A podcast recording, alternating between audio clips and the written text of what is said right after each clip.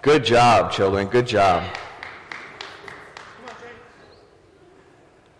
Well, good morning again.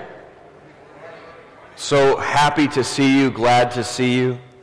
Uh, I don't want to give you too much confidence, but way to go. We're not here this morning in defiance of the government. We're here in, this morning in defiance of a disease that would cause us to fear. And uh, I just want to talk to you for a minute before we get into the word, because I have a word that I believe this morning is going to shift some things in our hearts, shift some things uh, for the kingdom of God. It's going to set us up for the next move of God that He's uh, working in this house and in this region, and I believe in the world. Uh, but I want to talk to you this morning uh, just as a response uh, to the coronavirus uh, that we're looking at. And here's what I want to say. And I'm kind of talking to the choir this morning because you, you, you're here because you're not afraid.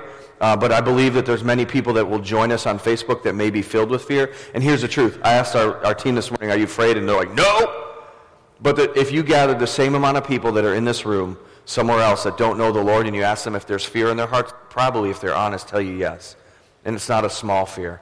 And so I want to talk to, to us believers this morning about what God has called us to in the midst of this. And the first is this we are called to not fear.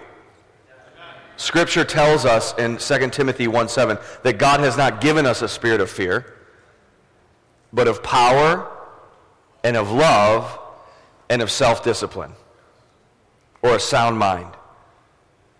And as fear rises up, the temptation is to give into a lack of power, to stop loving people actively and take care of ourselves, turn selfish and turn inward, and to let our minds go crazy with what can happen. But here's the truth God has given the people of God His Spirit, and His Spirit is not a spirit of fear.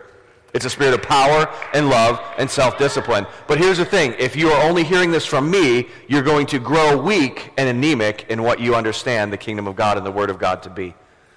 Ancient uh, philosophers, Eastern philosophers, describe it this way, and they're not, they're not telling us an untruth, they're just ripping off the truth of God. We, have, we, have, we can either feed our faith or we can feed our fear. Right? How do we feed our fear? We feed our fear by only watching, only taking in negative things. If, you're, if, you're, if you have a steady diet this last week of CNN, Fox News, MSNBC, whatever you're watching, if you're watching the politicians or you're listening to people, you will have a steady diet of fear. Now, is everybody telling you untruths? Probably not. But if that's your diet, you will grow in fear. How do we feed ourselves in faith? We feed ourselves in faith by the Word of God. Faith comes by hearing, and hearing the Word of God. And so I want to encourage you in these next few weeks and months to make sure that you have a steady diet of the Word of God because who you feed will grow. The ancient philosophers say this you have a courage dog and a fear dog. I'd say you have a faith dog or a fear dog. And whichever dog you fear, feed is going to grow in your life. We ought to be the people of God at this time that are walking in faith. And we will walk in faith as we feed ourselves the Word of God and we encourage each other with the Word of God. So listen, when somebody says, yeah, but, say, but I want to tell you what the Word of God says. Because there's a lot of yeah buts that sound like wisdom, but that are fear based. And I'm not saying that we just do whatever we want to do. We need to be wise in the midst of this, but that's where the sound mind and self-discipline comes in. We can interpret and hear what is being said and say, is this based in fear or is it based in truth? And if it's something that's scary that's based in truth, what does God say about that scary thing? Here's the great news. This is the opportunity for the church of God to rise up and be the church of God. 1 Corinthians 13, we read it at weddings. We talk about love, and it's a great thing to talk about. But we've been given a spirit of power, love, and self discipline. We've been given the spirit of love. 1 Corinthians says this at the very end of the chapter. Now, these three remain faith, hope, and love. So when everything's shaken, when our normal opportunity to meet together and do our Christian things, the things that we like to do, is removed from us, that we may not be able to meet next week. We're, we're going to be the people that obey the laws of our government. And if they ask us not to meet, we won't say, You're trying to persecute us. We'll just say, Great, the kingdom of God's going to advance in another way. Because here's the truth the kingdom of God does, never stops advancing. And all throughout history, when there's been persecution, when the church is not allowed to meet in, in large groups for whatever reason, when the church is, when there's, when there's a, uh, an epidemic that crosses the world, the church rises up and we act like the church, and we're the people of God no matter what whether we can meet like we like to meet in a great sanctuary like this or we can't, we will see the kingdom of God advance. And I'm excited for the opportunities when everything is shaken, when there's no more audience for the, for the actor to perform for, when there's no more entertainment for you in coming into this place. And I'm not saying that's what we come here for, but oftentimes we get stuck in what we like. And this is an opportunity for the kingdom of God to become real in our lives, for God to activate dormant gifts in each and every one of us to see the kingdom come alive. And so I'm excited to see what God does because in these moments, the church is the church. We're going to continue to be the church for the church. We're going to love each other. The, the, the, world, the scripture says, Jesus said, that the world will know us by our love for one another. But we're not going to stop at just doing that for each other. We're not going to hunker down and hoard everything that we got and take care of our own. We're going to take care of our own, but God gives us more than enough to be generous. And we're going to find opportunities to reach out with the love of God and the resources of God to see the kingdom of God advance, not just with people that know Him, but with people that don't know Him. There's somebody sitting in this sanctuary this morning. I won't tell you who it is because she'd be incredibly embarrassed by it. But she posted on Facebook, if you are affected by schools closing, bring your kids to my house and I'll feed you. That's what the kingdom of God looks like. In this moment, in this time, that's what it looks like. To rise up in faith and say, what resources do I have? How can I share them with my community? And how can I see the kingdom of God advance in their lives? Listen, the sick, Jesus didn't come for those who didn't know they were sick. This is an opportunity for people to know that they're sick. The sick need a doctor. Who is the divine healer? So when you encounter a sick person, don't shun them. Rush in and say, I got the solution. Right? Without fear. In the Old Testament, you touch somebody who's unclean, you become unclean. In the New Testament, you touch the unclean and they become clean. So if your neighbor gets it and can't go anywhere, don't just slide food in their door and run away. Go and lay hands on them. Anoint them with oil. Declare the word of God over them that they will live and not die. And watch as the kingdom of God advances through you. The destitute don't know that they need a provider till they don't have anything. And there's lots of people that are running around destitute when they don't know it. But when everything is taken, what does it look like for us to say, we know God our provider? And we're going to be the hands and the feet of God. We've got so much food stockpiled in this place, and we have not stockpiled it for the zombie apocalypse. we, we have it ready so that we can feed people that need it. Not just on the regular, but when things get tight. Listen, when it comes down to our last meal, we're not going to say, hey, I'm just going to keep this. We don't stockpile so we can take care of ourselves. We stockpile so we can share. So I'm not, I'm not coming down on anybody. If you stockpile toilet paper, great. But I hope that you've started a toilet paper ministry. if you stockpiled rice, I hope you're making fried rice for anybody who's hungry. Do you know what I'm saying? Like, this is the opportunity for us to show God the provider. If there are people that are fearful and need of peace, we will get, not give into fear first, like we said, but we're also going to share the peace that comes with Jesus Christ. And if there are people without hope, we will share the greatest hope that we have, which is in Jesus Christ we will share the greatest hope that we have. What remains? Faith, hope, and love. Listen, here's the truth. Some people are afraid of dying, and if we were to boil it down, there's probably some people in this room that are afraid. Like, what if I do that? For those who are in Christ Jesus, you cannot scare us with heaven.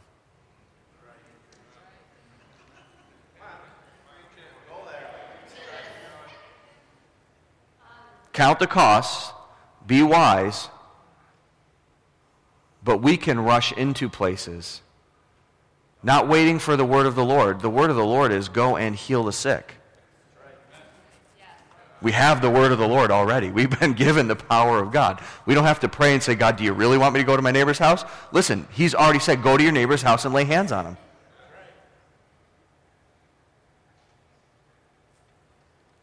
Here's a quote from C.S. Lewis. I know there's been some pushback because it's been going around uh, on it, and it's not a complete correlation, but I want to read to you what he said. And this is a quote that's in, in response to the atomic bomb, and I want to differentiate in it in a minute. But here's what he said I'm going to replace the words atomic bomb with coronavirus. He said, The first action to be taken is to pull ourselves together. If we're going to be destroyed by a coronavirus pandemic, let that virus, when it comes, find us doing sensible and human things.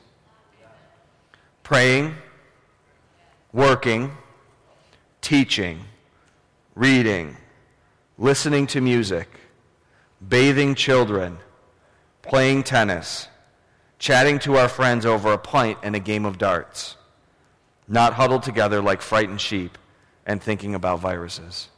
Listen, God, it's not a direct correlation. See, with the atom bomb, that was like you had really no choice. But the truth is this we have a choice in the midst of this. And God has not called us to a place where we have nothing to do. God says that viruses have to bow to his name. Bacteria has to bow to his name. Sickness and disease has been defeated by the Lord Jesus Christ.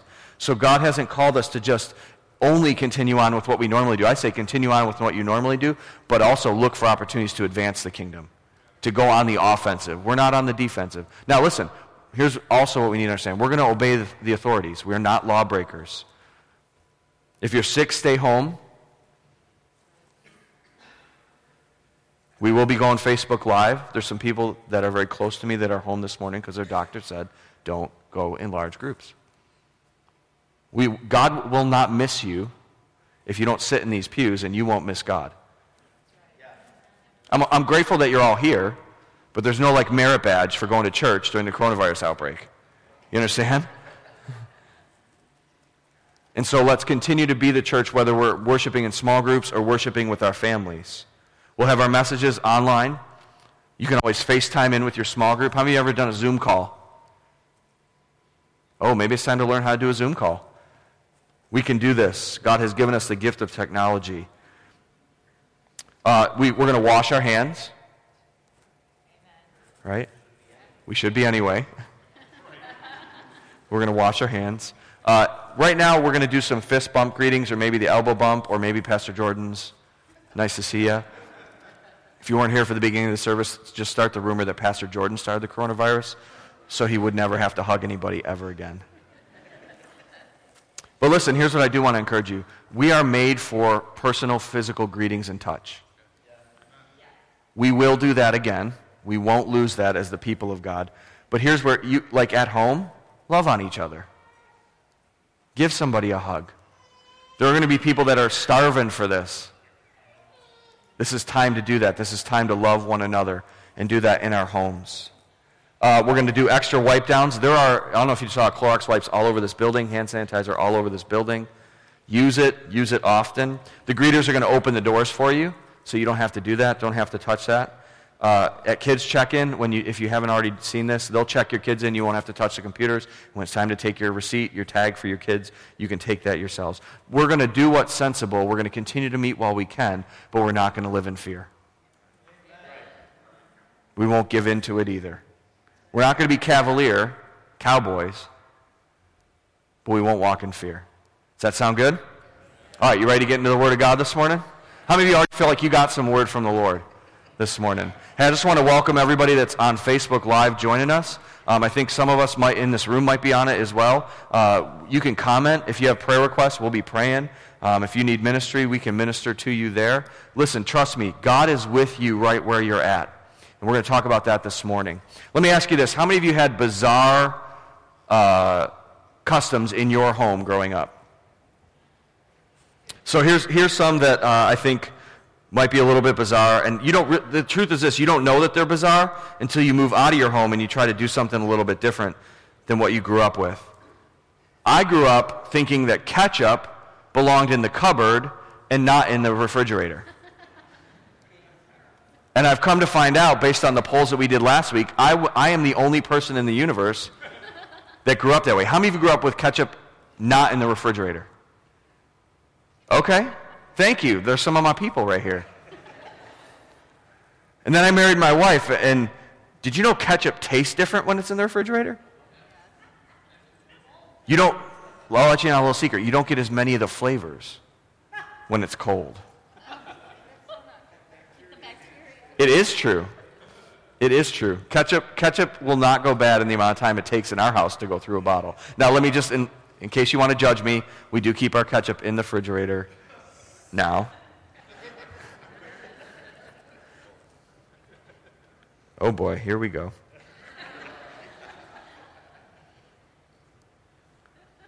See if my notes will let. Yeah, thank you, Jesus. So, what about this?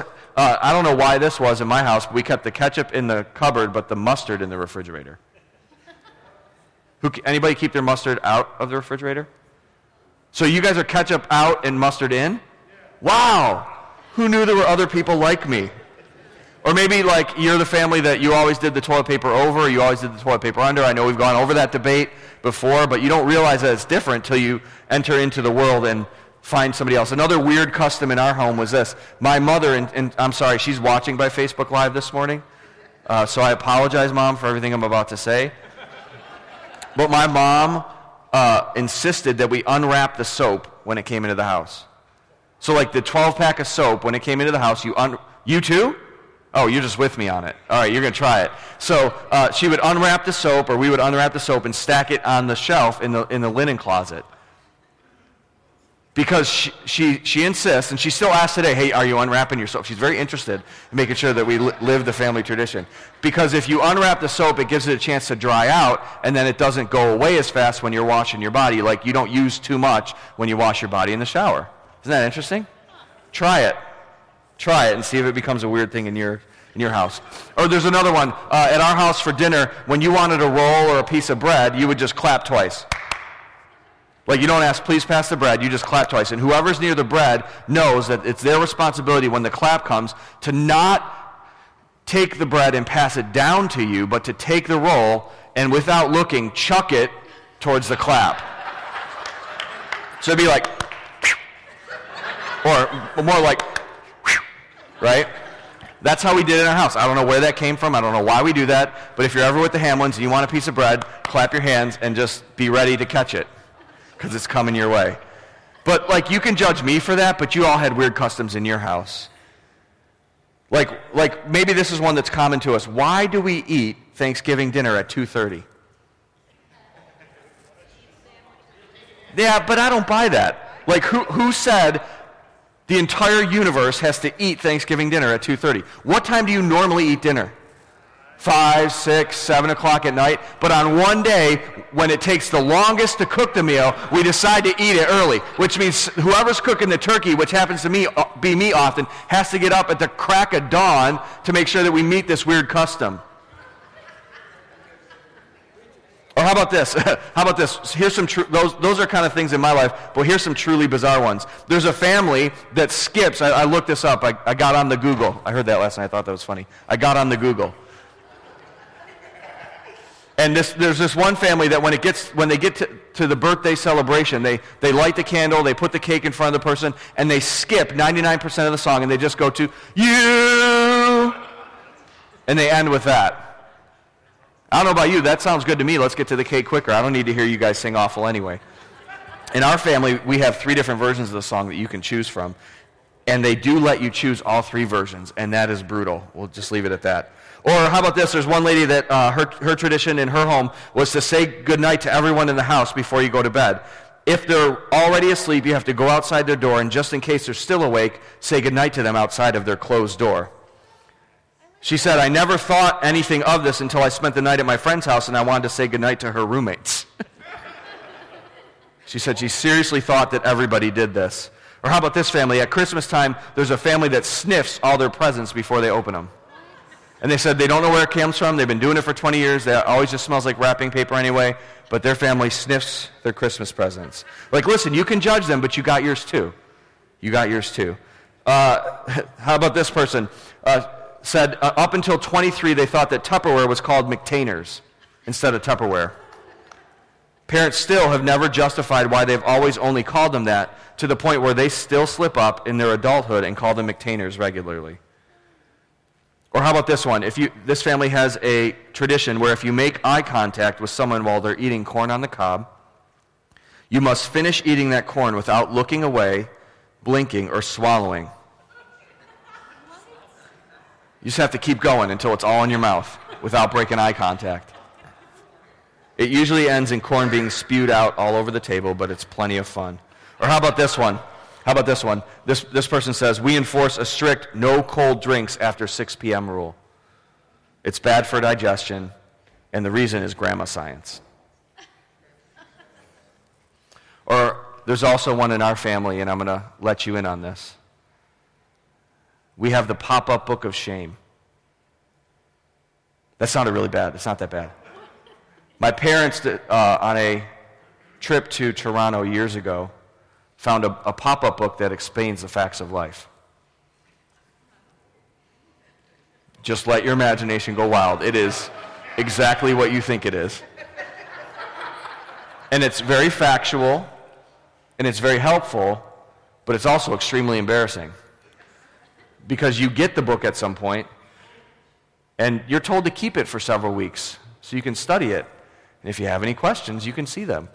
But you always knew that somebody got the talk when you saw the book in their room. Weird family traditions. Here's the thing all of these things are about making home home for us. When, you, when, you come to, when we come to our house and somebody claps for a roll and it comes flying at your face, you're just like, I'm home.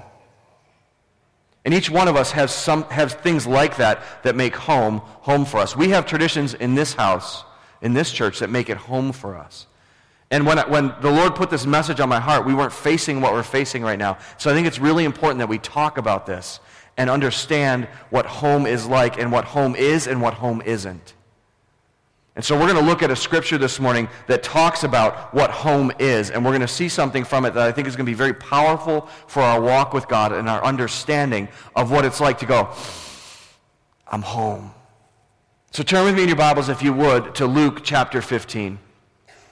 Just for a little bit of context of what we're going to read this morning. Luke chapter 15, Jesus is responding to religious people that are having a hard time that Jesus is hanging out and teaching, and there's a bunch of people listening to him that don't fit their standard for people that deserve religious instruction or religious truth or religious revelation.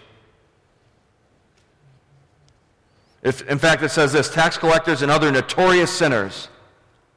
How many of you are notorious sinners? Used to be notorious sinners. We all were, were notorious sinners. Some people in the room are still notorious sinners. And we'll deal with that this morning. They often came to listen to Jesus teach, and this made the Pharisees and the teachers of religious law really upset that Jesus was associating with such sinful people. Like, you can associate with sort of sinful people if we think that they might be okay to come into the kingdom if they can get their lives cleaned up, but we're really not cool with how bad the people are that you're hanging out with. And so Jesus told a series of stories to reiterate a point about what it's like for someone to be home, for some, what it's like for someone to be lost and then found.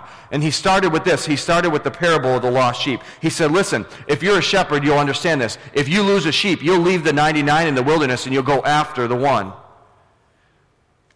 Then he told the parable of the lost coin. He said, Listen, if you lose something valuable in your home, you'll sweep the entire house, you'll go through the house, and you'll keep going until you find that thing. And when you're done, you'll rejoice and you'll invite other people to rejoice with you. And then he gets to the parable of the lost son, the parable of the prodigal son, some versions call it. And in this, he is, it, the scripture says, he tells this one to reinforce the point. In other words, when Jesus says something three times, it's important for us to get it. He's going over and over and over again to pound into the heart and the spirit of the people that he's with. This is what I think about this. This is what the kingdom looks like. This is the Father's heart for people. And here's what he says. I want to read all of the scripture, and then we're going to talk about it briefly this morning, and I believe it's going to impact our hearts. And this is a scripture that many of us have read before. Many of us are familiar with. I'm, in, I'm encouraging you this morning not to tune out and say, oh, I've heard that before. I know what it means. Because I believe that there is revelation for our hearts today that will carry us through not only the days to come, but until Jesus returns. God wants us to carry his heart and his heart for home. Here's what Scripture says. A man had two sons. Here's what Jesus said. A man had two sons. The younger son told his father, I want my share of your estate now before you die. So his father agreed to divide his wealth between his sons. A few days later, his younger son packed all his belongings and moved to a distant land, and there he wasted his money in wild living.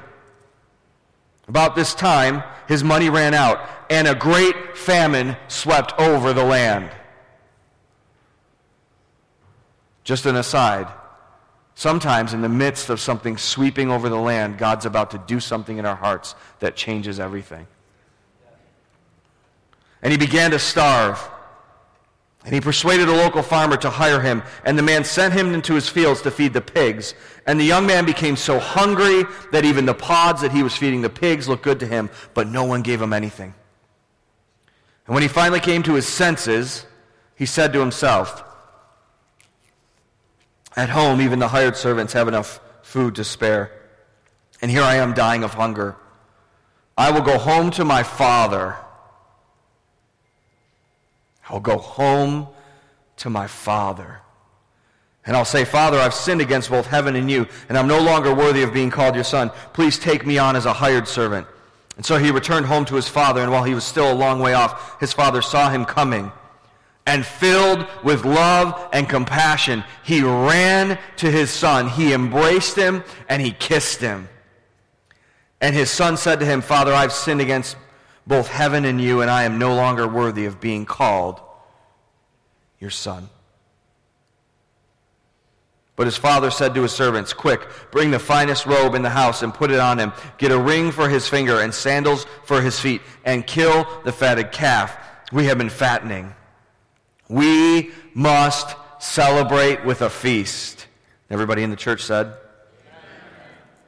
you must not be that hungry. For his, the son of mine was, not, was dead and is now returned to life. He was lost, but he's now found. And so the party began. And meanwhile, the older son was in the fields working, and when he returned home, he heard music and dancing in the house. This is a real house party. This wasn't like a nice dinner. They were getting down. And he asked one of the servants, What is going on? Your brother is back, he was told, and your father has killed the fatted calf. We are celebrating because of his safe return. And the older brother was angry and he wouldn't go in. And the father came out and begged him. But he replied, All these years I've slaved for you and never once refused to do a single thing you told me to do. And in all that time, you never gave me even one young goat to feast with my friends. Yet when this son of yours comes back, after squandering your money on prostitutes, you celebrate by killing the fatted calf. Then his father said to him, Look, dear son, you have always stayed by me, and everything I have is yours.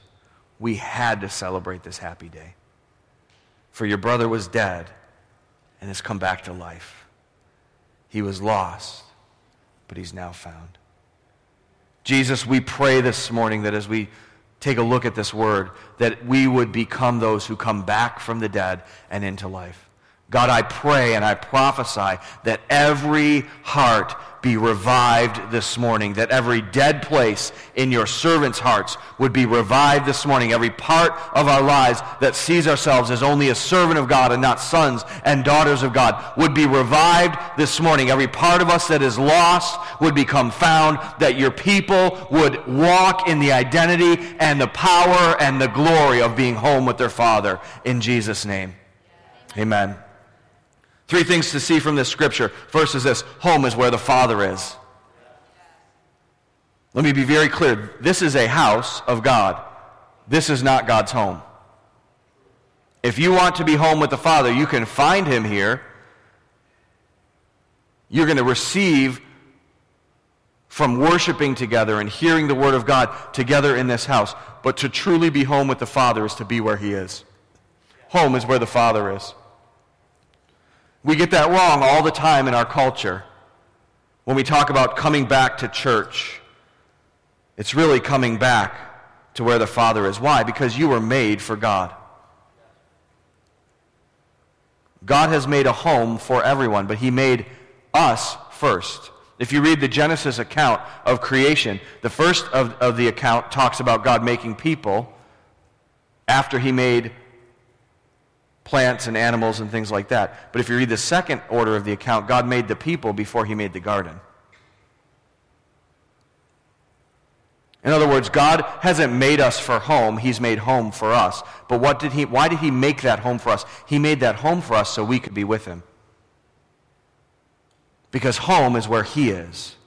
And that was the destruction of sin and, and, and the shame of sin that was brought into the garden was this that no longer could the people of God be home with him because of the sin that separated us. And from that moment, God was working and has been working and has accomplished everything that's needed to bring us home. That's reflected in Genesis, but Jesus had the similar language in John chapter 14, 12. He says this There is more than enough room in my Father's house. If this were not so, would I have told you that I'm going to prepare a place for you? Each one of us, as the children of God, have a place of home that is being prepared for us. There is more than enough room in, our, in the Lord's home for each one of us. And the truth is this every person longs for home. I don't know about you, but you may have been one of those people that when you turned 18, you wanted to get out of your house as fast as you could. Probably because your home didn't reflect the glory of God all the time, or you just didn't care for the things of the glory of God, or a mixture of both. But every one of us knows what it's like to be homesick. Whether it's the home that we've created after we moved out or the home that we grew up in, we long to belong in the place that God has made for us. And here's the truth there is a now component to being home. If home is where the Father is, we can be home with Him now, right? Did you know that? We're not just waiting for the, the, return of Christ and for our, our elevation through death into heaven or through the coming of the Lord Jesus Christ and this, the, the changing of our bodies. We're not just waiting for that home. That is our home. That's our eternal home. But we can be home with the Father right now. That's why Jesus told that parable. You and I can be found currently. How do I know this? Scripture tells us in Acts chapter 22, verse 33, that we, that Jesus is seated at the right hand of the Father. We know that, right? He is currently at the right hand of the Father, interceding for us. But we also know from Ephesians 2 6 that we are seated with Christ in heavenly places. So if Christ is seated at the right hand of the Father, and we're seated with Christ in heavenly places, then where are we right now? We are home with the Father. Home is where the Father is. And home is where we're designed to thrive. Now, some of you grew up in a home that you didn't thrive in. It wasn't well organized. It wasn't led by the principles of God. And it may have even been a Christian home and didn't do this. But here's the truth God has designed us to thrive in home. He's designed a home for you and me where He is, where we are blessed in relationships. In relationship with Him, and we thrive in relationship with one another. When we are home, where we are where the Father is, our relationships should be exploding. Our relationships with our husbands and our wives, I don't mean exploding in a bad way. I mean exploding with the love and the goodness and the presence of God. Because we're with Him, it translates to other people. If we're cut off from the vine, we can expect that relationship destruction will come. How many of you are really good at relationships apart from God? My guess is if you think you are, you're probably just passive in your relationship and you give the other person their way and you're okay with it. But the truth is this if we're going to be good in relationships with other people, we've got to be connected to the relationship that matters. Home is where the Father is. But when we are home with the Father, we can expect that the culture of the Father's house filters through us and we grow and are blessed and thrive in relationships. Home is where we are designed to thrive in terms of resources. We read that in this parable. Everything that the Father has is available to us. Heard this last night from a preacher. I, I was like taking notes in my head because he started talking about this parable. He said this The younger son had a greater revelation of the provision of the father than the older son did. He saw that everything that the father had was his. He just wasted it on the things that he shouldn't have wasted it on. The younger bro- or the older brother had access to all those things, but he wasn't using them. So the younger son had a greater revelation of the provision of the father, what comes from the father's house, than the older son did. He said, I have got nothing. You haven't given me anything. He said, Actually, I've given you everything. Everything that the Father has belongs to us in relationship with Him. We have, are designed to thrive in terms of belonging. Have you ever been in a room where you felt, felt like you didn't belong? You want to run out of that room as quick as you can. Did anybody ever make it apparent when they're in a clique and you weren't welcome? You want to walk away from that as fast as you can. Here's the truth, though. Sometimes the church is looked at as a clique where only the righteous are welcome. Jesus told this parable to say this everybody's welcome. Everybody's welcome. You don't have to have your stuff together to be part of this family. You belong here.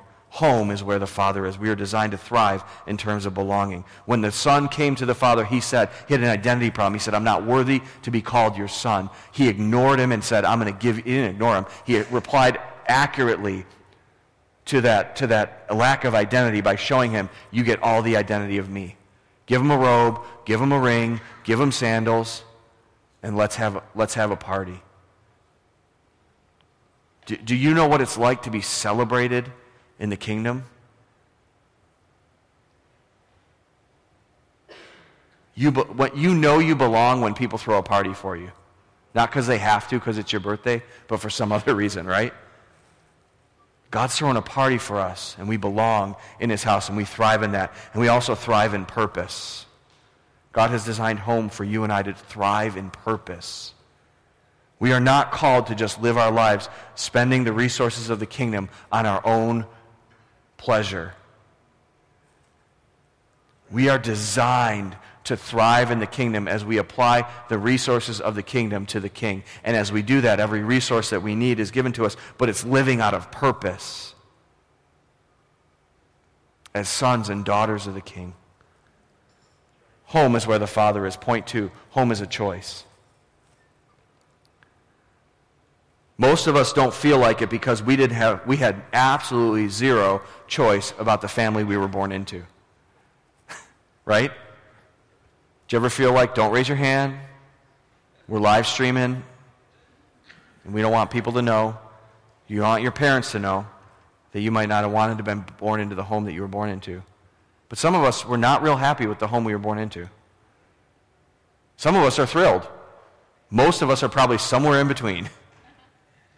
And so we don't always feel like home is a choice. But here's the truth spiritually, home is a choice. God is not a tyrant. He wants us home, and He knows that home is good for us.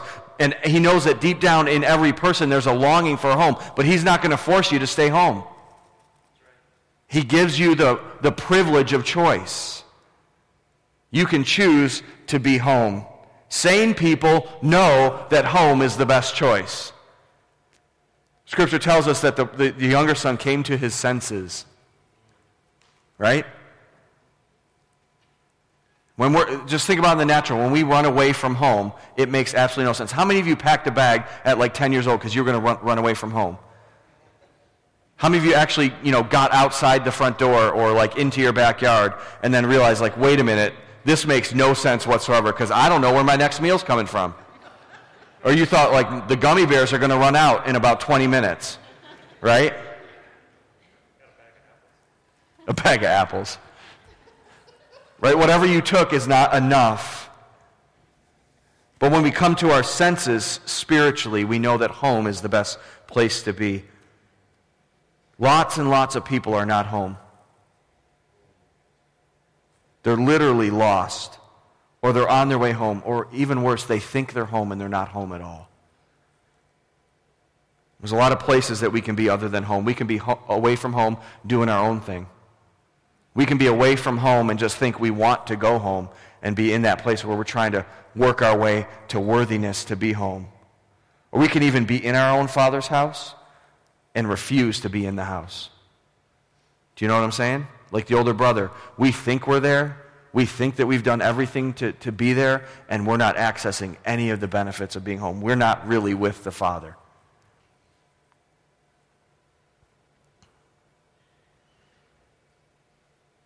I think it's crazy that we can think we're home and not be home. Remember, Jesus was literally t- teaching this to religious people that thought they had it together with their Father. And so it's not just about prodigals. It's not just about people that are running away from God. It's about you and me who are in the house. But maybe there's parts of us that are not connected with the Father. And what God is doing this morning is bringing us back home. Coming home is a choice. We like to, to say, well, I wasn't born into this house or home, and so I, I don't have a choice.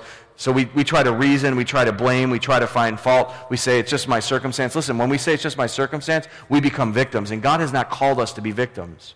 You and I are not victims of our circumstance. Wherever we find ourselves coming from, whatever situation we find ourselves in, we have a choice in that moment to come home to the Father. And it doesn't matter if we're sitting in a pigsty, eating pig slop, having wasted everything away, or we're in the Father's house and we have our lives together. This is the truth. We are one choice away of home with our Father. We are without excuse. There's no ignorance anymore. And so we like to blame, we like to find fault with people. Why are we not home? Why are they not home? Listen, that's not the real question to ask. The better question is what God does for us. God takes responsibility.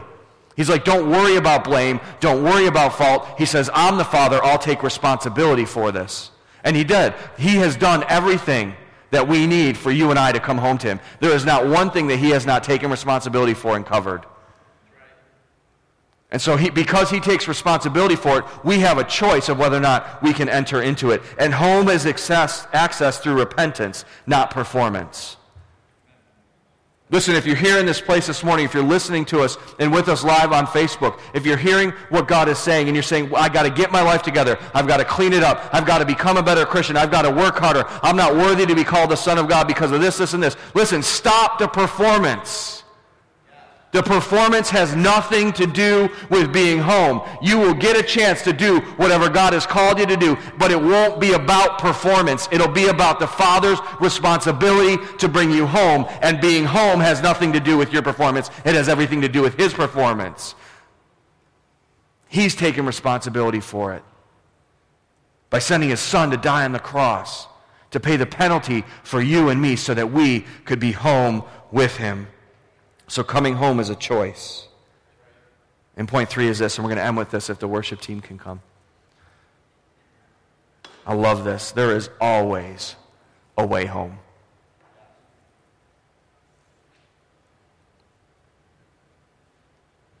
Listen, when we find ourselves away from home, there's several things that keep us away.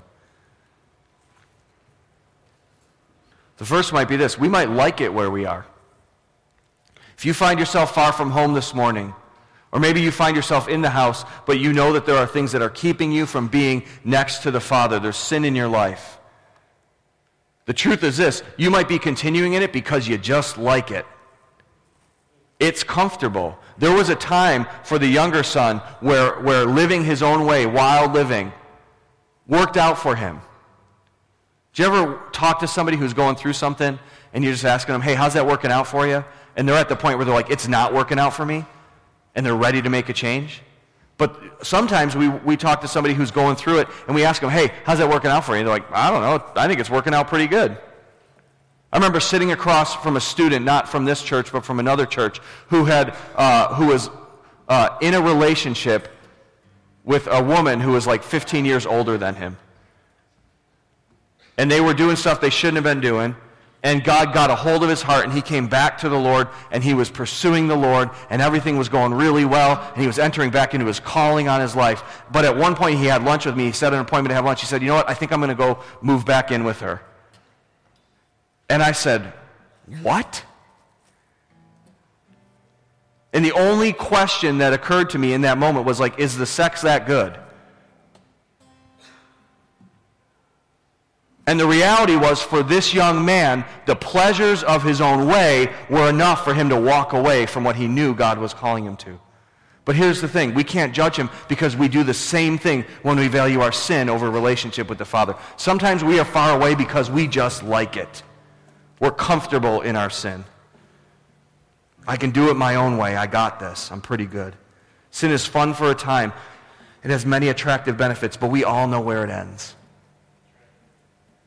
We all know where it ends. Listen, Satan doesn't come to us going, hey, how you doing? Let's go get loaded and go a whoring. If you're offended by that, we read about prostitutes in the scripture, okay? So, like, but that's not what Satan does to us. He's subtle. Hey, hey, you can do it your own way. Hey, hey, listen, you got some resources that you can spend on yourself and it's going to be a good time. Hey, hey, listen, your dad is, is giving you the freedom to do what you want. You deserve this. This is your outlet. Check out for a minute. Just for today, just take a look. No one will know. No one's really going to care. You like this. It's good for you. You deserve it. And then we find ourselves sitting in pig slop at some point. Let's not let the enemy lie to us. Let's say, no, I, it's better to be home. I thrive in home. Sometimes we find ourselves away from home and we're there because of shame.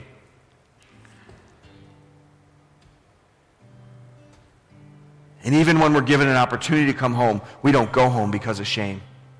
When the preacher is preaching and he's preaching a message of salvation, and we've been walking with God for 30 years, but there's stuff in us that nobody knows about. When the preacher says, Come on, let's go after God, we sit in our seats stuck away from the Father because of shame, because we think if somebody knew what I was going through, if somebody knew what I've been involved in, they would not love me. And I don't think the Father loves me either. The younger son suffered with shame. I'm not worthy to be called your son anymore. But here's the thing that's absolutely true there's no shame in coming home. How do I know? Because the Father throws a party. The Father does everything. He, Jesus took shame on himself so you and I wouldn't have to suffer with shame. The Father, when he welcomes you and doesn't go, hey, listen, I'm glad you're back, but here's the plan to get better. Here's the plan to walk with me. I need you to do these things for a little while. I need you to apologize to everybody because you wasted all my money. I need you to make sure that you work as a servant for a little bit so we can see if this thing is real, a real deal. No, what does he do? He says, welcome back and welcome back all the way. He deals with the shame. He says, I'll take the shame. I'll put the robe on you. I'll give you the ring. I'll I'll put sandals on your feet and I'm going to throw a party that you're home. He's declaring what Jesus said in these three parables. He's saying we have to party when somebody comes home. That's not, oh, I, I came home and I slipped in. No, it's, I used to be this. I was lost and now I'm found. I was dead and now I'm alive. There is no shame in a believer coming to the Lord and coming home, and there's no shame from somebody who's a far off coming. There is no shame in the home of the Father. We sang it this morning. Check your shame at the door. It's not welcome anymore. Some of us have a hard time with that. We'll check the shame at the door, but it's like a coat check. We pick it up on the way out. Let's not do this anymore. Let's not walk in shame and hide in shame anymore. Sometimes it's just pride. Pride that we think we've accomplished something with God. We're standing outside the door and we're having a hard time because we've done everything the Father's ever asked us to do and we're upset because somebody else, it's not fair. Somebody else is getting a, a party. And if I'm absolutely transparent, that was my heart for most of my life. Because I always did what everybody asked me to do. I was the good kid. I was the one that people said, be a little bit more like Josh Hammer, would you? And then I would get upset when somebody who was doing stupid stuff came back and everybody threw a party for them. And I'm like, what about me? Guess what? I was the older brother. And who was in at the end of the parable and who was out at the end of the parable? Who had a greater revelation of the resources of, the, of, of, the, of our dad? Who had a greater revelation of home? Not, not the older brother. And so we're not going to walk in pride anymore. We're not going to have a work-based theology. Oh, Pastor, I don't have a work-based theology. Jesus did it all, and I trust him. Then why are you living like you can do it on your own? Why do you get upset when somebody says, hey, that wasn't the greatest, or when somebody asks more of you? Why do we walk around thinking that somehow we're important? We have this sense of self-worth. I heard a great quote uh, two weeks ago. It was this, that ministry starts where ego ends. Listen, if we're going to be the children of God, we've got to say, it's not about me. It's not about my own self-worth. It's not about proving myself to somebody else. It's not about performance. We're not up here to minister to you so that we look good. We're here to bring the kingdom of God. And so when it ends with us, it begins with you. What does it look like to stop walking in pride and start walking in humility that God is the one who accomplishes it? Not a false humility saying, I'm not a son of God or, oh, it wasn't really good. No, I'm so grateful and thankful to be a child of God, to be used to thrive and show other people what it looks like, to have the resources of my Father available to my brothers and sisters, and to give you all of the kingdom of God. Because I don't have to hoard it, and I don't have to be prideful. You deserve it too, and God's welcoming you home. Sometimes it's just anger and comparisons. Comparison is a killer. Look at your neighbors right now. Don't say anything to them. But I want you to do this. I want you to make a vow in your heart. If you trust me as your pastor, make a vow in your heart. I will not compare myself to you. Make a vow before the Lord. Because comparison divides us. And comparison keeps us from the Father's heart for us. There is more than enough room for each of us in his home. And each of us gets to thrive in our giftings and callings. Here's the truth the Father's done everything so you can be home. It's already done. He's currently active. The Father sees you far off. If you came into this place this morning, if you're watching on Facebook and you've been far away, the Father sees you. He sees you far off. But here's the great news if you're one degree outside the house, He sees you there too. And He's willing to come out to you for that little bit to shift you to being home. He's dealt with sin, He's dealt with shame, He's dealt with pride, He's dealt with a works based theology. He's dealt with anger and he's dealt with comparison. He says, done. So, how do we respond? We respond by celebrating. Listen, there are people in this room this morning that are going to come home. There are people that were far away that are watching by Facebook that are going to come home. But here, here's, here's what we also ought to celebrate. There are people in this room who are older brothers who think they're home walked into this place this morning thinking they were home, and you're coming home too today. And it's not about shame, it's about celebration. What did the Father say? We must celebrate. Every single one of those parables talked about celebrating.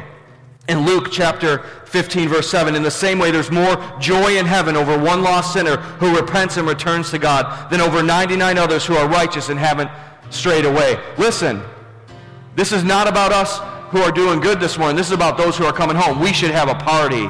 We should be all about celebrating. That's the Father's heart. Luke 15, 9. And when she finds it, the lost coin, she will call on her friends and neighbors and say, Rejoice with me because I found my lost coin. In the same way, there's joy in the presence of God's angels when one sinner repents. Verse 32, and we had to celebrate this happy day. For your brother was dead and has come back to life. He was lost, but he's now found. Listen, here's the thing though. You and I cannot celebrate if we're not home. So let's come home. Let's come home. Let's come home. Home is where the Father is. Would you bow your heads this morning? This is not to mitigate shame. This is just so you can hear from your dad.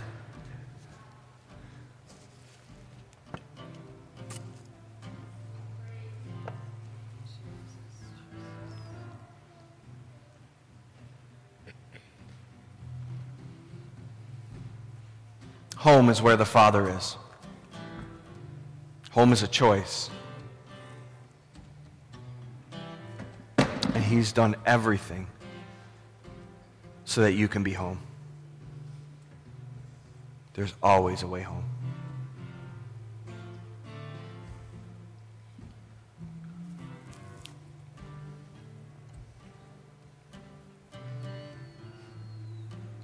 If you want to say yes to your dad this morning, if you want to make, make a choice this morning to say, listen, those parts of me that haven't celebrated, my brothers coming home are because my heart is not in the right place. I've been, I've been standing outside. I've been religious. I've been prideful or whatever it is. If you want to, listen, you're saying in defiance of shame, in defiance of pride, in defiance of sin, you're going to say, This morning, God, I'm coming home. Papa, I'm coming to you. Home is where you are. I'm coming to you. You've done everything that's necessary. If that's you this morning, I want to start with the older brothers in the house. Would you stand? Would you say, Papa, I'm coming home?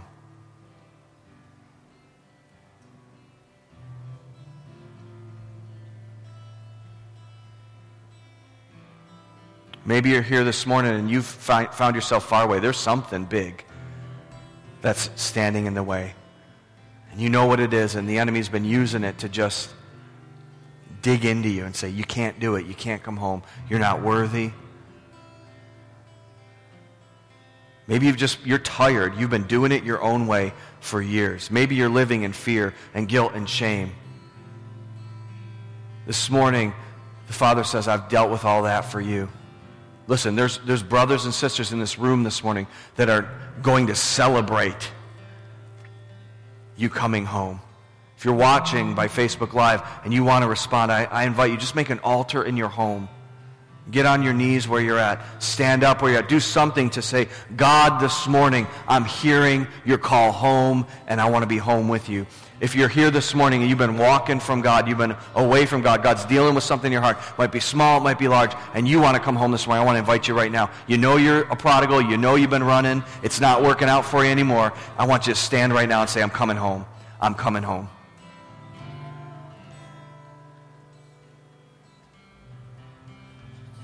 Welcome home.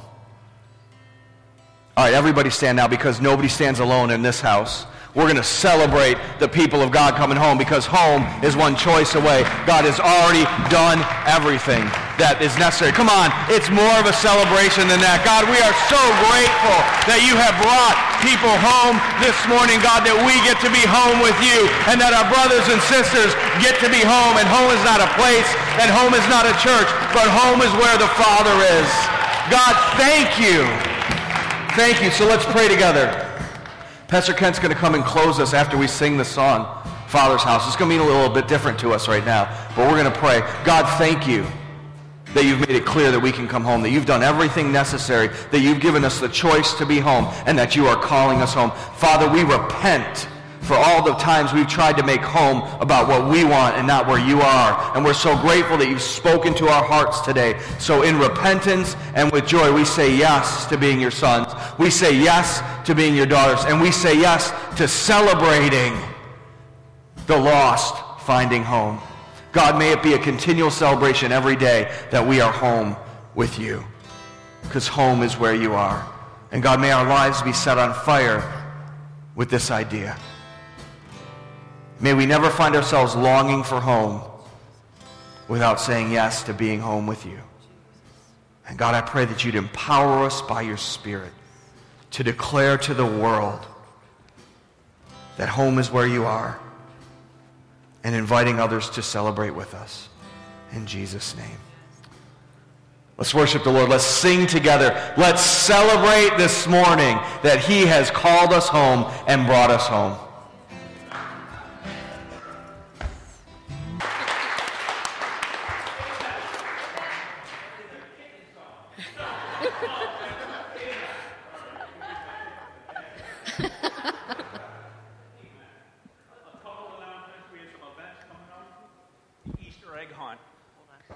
In there and get everything God has this day for me and come in and hear everything God's putting on our pastor's heart to hear that from the very beginning. And God's word never returns void. So I'm going to close it in prayer, but by reading the scripture verse Psalms 121. I look up to the mountains. Does my help come from there? My help comes from the Lord who made heaven and earth. He will not let me stumble. The one who watches over me will not slumber. Instead, he will watch over Israel, never slumbers. He who watches over Israel never slumbers or sleeps. The Lord himself watches over you. The Lord stands beside you as your protective shield. The sun will not harm you by day, nor the moon by at night. The Lord keep you, keeps you from all harm and watches over your life. The Lord keeps watch over you as you come and go, both now and forever. Lord, we thank you for today. Lord, as we come and go, Lord, we trust you in it. Lord, we do not shake in fear, but we stand in confidence of who you are and how much you love us. Lord, I, I lift up every giver and receiver here, Lord, that you would bless every church that gets it and you would uh, further your kingdom in it. We thank you for how much we love you, Lord. Thank you how much you love us and that you let us love you back because you loved us first. I say this all in the mighty, gracious, powerful name of Jesus Christ. God bless you guys. Go and be blessed today.